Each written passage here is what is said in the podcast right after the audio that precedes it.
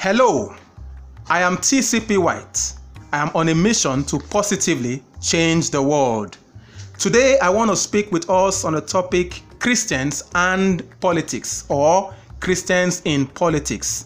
A lot has been said on whether it is okay or it is proper for Christians to be involved in politics. Many have associated politics with deaths, with violence, with all sort of evil. In fact, they say politics is a dirty game and people who are meant to be holy should not be involved in it.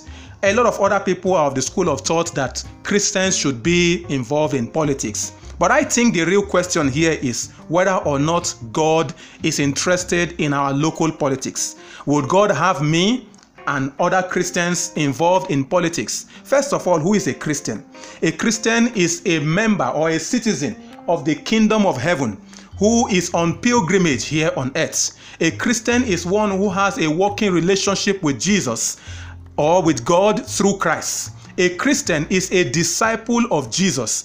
Wherever we find ourselves, we have the mandate to shine as lights or to be the salt of the earth. So the question then is Will God have me wherever I am, or as a Christian, wherever you are? Would God have us involved in our local politics? Let us see from scripture what the mind of God is concerning Christians in politics. Jeremiah 29 from verse 1 from the message translation.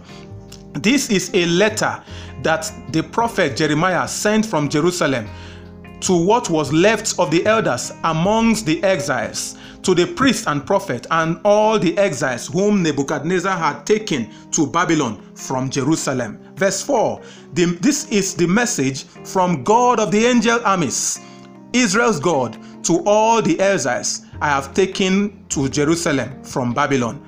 Build houses and make yourselves at home, put in gardens and eat what grows in that country.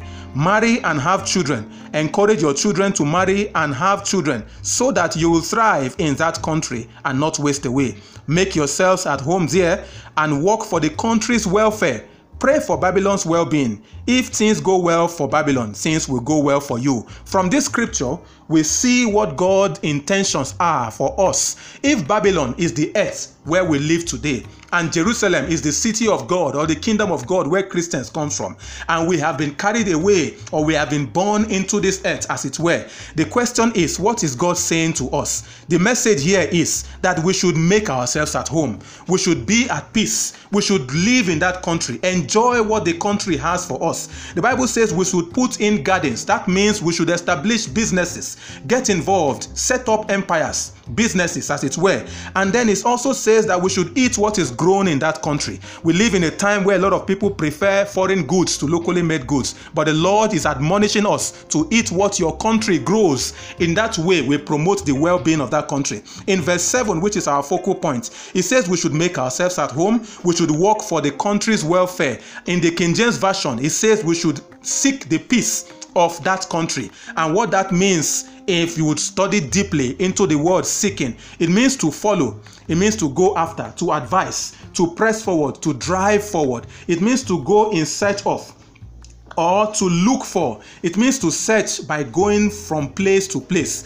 To, to seek also means to endeavor to find or gain by any means. It implies to look for a specific thing amongst many things. Now let us come to the focal point. What is politics?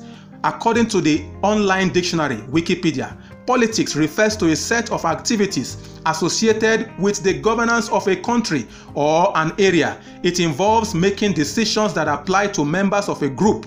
It refers to achieving and exercising positions of governance or organized control over a human community, particularly a state. Politics affect everything that we do in all stratas of society. And it will be foolhardy to have Christians who have the mind of Christ, Christians who have the nature of Christ, stay away from this very important mountain upon which the Lord's kingdom must come.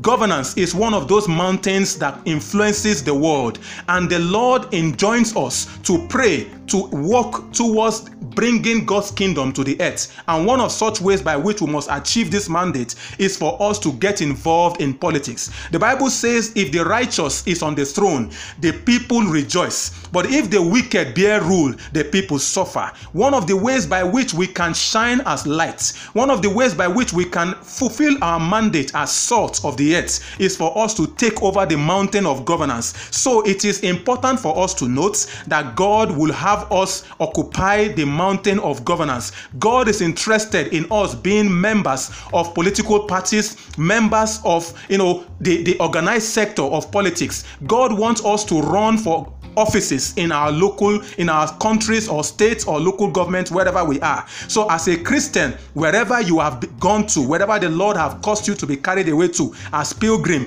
you have to note that according to scripture the lord is expecting you to get involved in the local politics because it is in such doing that you will shine as light you will bring god's mandate on that mountain. In the next episode we are going to discuss how god expects us to fulfill this mandate. My name is TCP White. I am on a mission to positively change the world.